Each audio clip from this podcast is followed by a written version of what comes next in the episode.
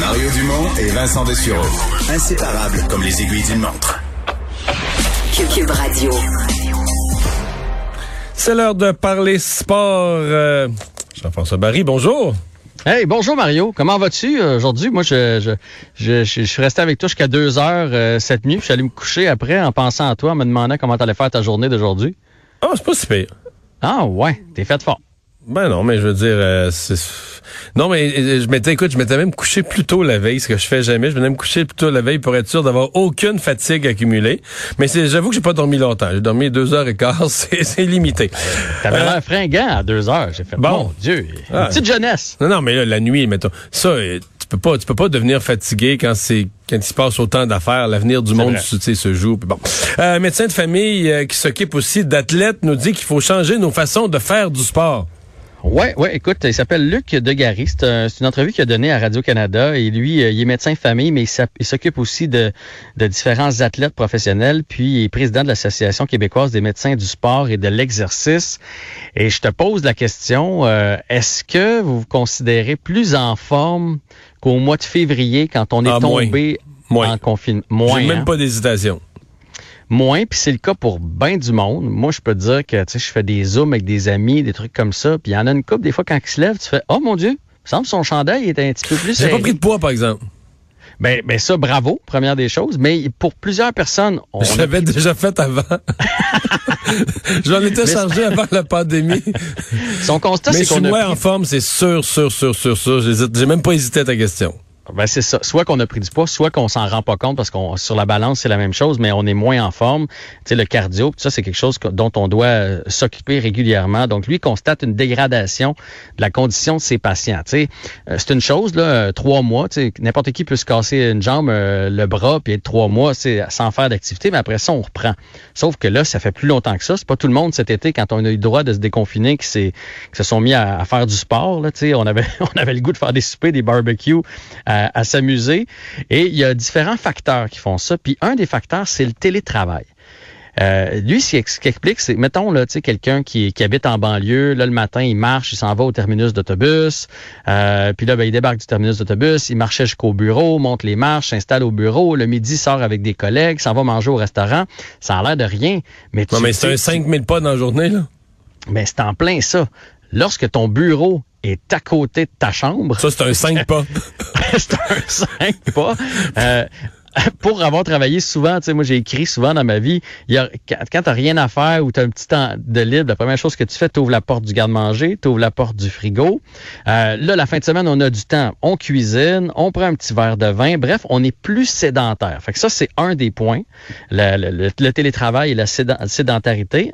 Le deuxième point, c'est qu'on peut pas, pour bien du monde, faire les activités pour lesquelles on tripe.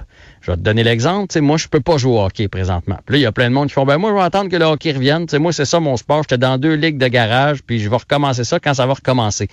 Lui, ce qu'il dit, c'est qu'il faut changer nos aptitudes, nos habitudes. C'est la même chose pour les enfants.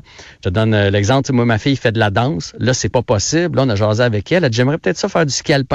Fait que là, on va aller chercher un équipement de ski alpin. Il faut changer. Il y a moyen de bouger encore. Là, tu sais, il faut, il faut se prendre en main, mais ça se peut qu'on puisse pas faire ce qu'on est habitué de faire. Fait que ça, c'est Il faut super vouloir important. plus.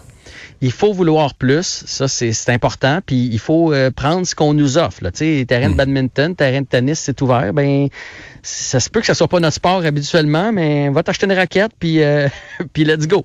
Un autre problème, c'est chez les aînés. Il y a plusieurs euh, aînés, tu sais, quand tu arrives à 70, 75, 80, il y en a qui se gardent en super forme. Mais présentement, il y en a qui ont peur de sortir, peur d'aller dans les, dans les centres. Et là, ils deviennent plus sédentaires. Et à cet âge-là, lui, ce qu'il explique, c'est que ta, ta condition, là, si tu arrêtes deux mois, trois mois, là, ça descend vite. Tu perds ta Ouais. flexibilité. Euh, tu sais, puis là, là les, les, les risques de chute, ce genre de choses-là, arrivent plus rapidement. Fait que ça aussi, il faut y voir. Et lui rappelle qu'il n'y a pas de meilleur anti-stress, euh, de, de, de, de meilleure endorphine que le sport. C'est bien beau, des fois, des médicaments, des trucs comme ça, mais le sport, c'est important. C'est bien noté. Euh, je pensais que c'était un succès, moi, euh, Sergachev à Tampa Bay. Tout allait, tout allait bien? Mais c'est un succès, Sergachev à Tampa Bay. Mais là, son nom ne va pas? Ben, c'est la masse salariale du Lightning, le problème. Oh. Euh, cette, cette semaine, je sais pas si tu as vu la photo, ils ont publié la photo de la, Non. la, la Coupe Stanley. OK? Tous les noms, d'ailleurs, Mathieu Darcher, Mathieu Joseph, euh, tous les noms des Québécois, les noms sont gravés sur la Coupe Stanley. Et lui, ben, il, était en Russie, puis il a reçu une photo, puis là, il a, il a répondu comme à tous ses boys, Hey, je vous aime, les gars, euh, j'espère vous retrouver. Et là, ça, ça a comme parti la machine de, OK, lui, il est toujours pas signé, puis il a l'air de douter qu'il va être de retour avec le Lightning. Parce que le problème du Lightning, c'est que personne veut aider Julien Brisebois, Mario. On le sait qu'il est à côté dans le plafond, et là, il essaie de faire des transactions, et il y a une rumeur qu'il y a des équipes qui seraient intéressées à l'aider. Tu sais, mettons, je vais te prendre Tyler Johnson avec son contrat de 5 millions, mais, tu sais, d'habitude, mettons, je dis n'importe quoi, mettons qu'il envoie ça à l'Arizona, l'Arizona va donner en échange un prospect, tu sais, qui coûte rien, puis ça va aider le Lightning. Mais là, l'Arizona, comme, comme les équipes savent que Julien Brisebois est pris, il demande en plus un prospect. Je vais prendre Tyler Johnson, mais en échange de prendre son contrat puis de t'aider, donne-moi le kid OK, qui est je dans comprends. Faut, faudrait qu'il quasiment qu'il paye pour l'envoyer ailleurs, là. Ben, faudrait qu'il. C'est en plein ça. Faudrait qu'ils payent. Tu sais, fait que mettons que je dis n'importe quoi, là, ils ont un super bon centre dans leur filiale. Ben, donne-moi Tyler Johnson, puis donne-moi en plus ton, euh, ton joueur de, de centre prometteur contre rien. En échange, tout ce que je fais, C'est que je te libère, je te libère d'un contrat, là. C'est ça. Évidemment, Julien Brisebois, il trouve pas que c'est un bon deal, fait qu'il le fait pas. Sauf que là, il y a un méchant problème parce que Sergachev, là, la rumeur, c'est que ce serait à l'entour de 5 millions. On se fie un peu sur le contrat de Samuel Girard avec l'Avalanche du Colorado, qui a des statistiques semblables, à peu près le même âge, qui a signé, lui, 7 ans, 35 millions. Fait qu'à 5 millions par année, il faut que tu fasses de la place. Et il y a Cirelli aussi qui est toujours pas signé avec Tampa Bay. Fait qu'il y a comme... euh, c'est ça, on sait pas où ce que, ce que Sergachev va se retrouver, mais Julien Brisebois est vraiment mal pris présentement.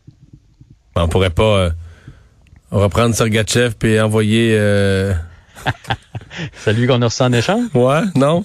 On refait un... Bon, moi, Ben je partais. Moi, Sergachev, honnêtement, euh, ça va être une vedette jusqu'à... Tu sais, ce gars-là, c'est un cheval, là. Ça va être une vedette dans les Ben nationale jusqu'à l'âge de ferait- 35-36 ans, facile. On ferait une gaffe. Maintenant qu'on sait qu'avec un bon centre, Jonathan Drouin va performer, ce serait une folie de le, le retourner à Tampa Bay, là. Il va, faire, il va performer, mais tu sais, un jour, Petrie sera plus là, puis Sergachev, euh, il va valoir de l'or. Enfin. C'est dit. Salut, dit. à demain. Salut, là, bye. Fan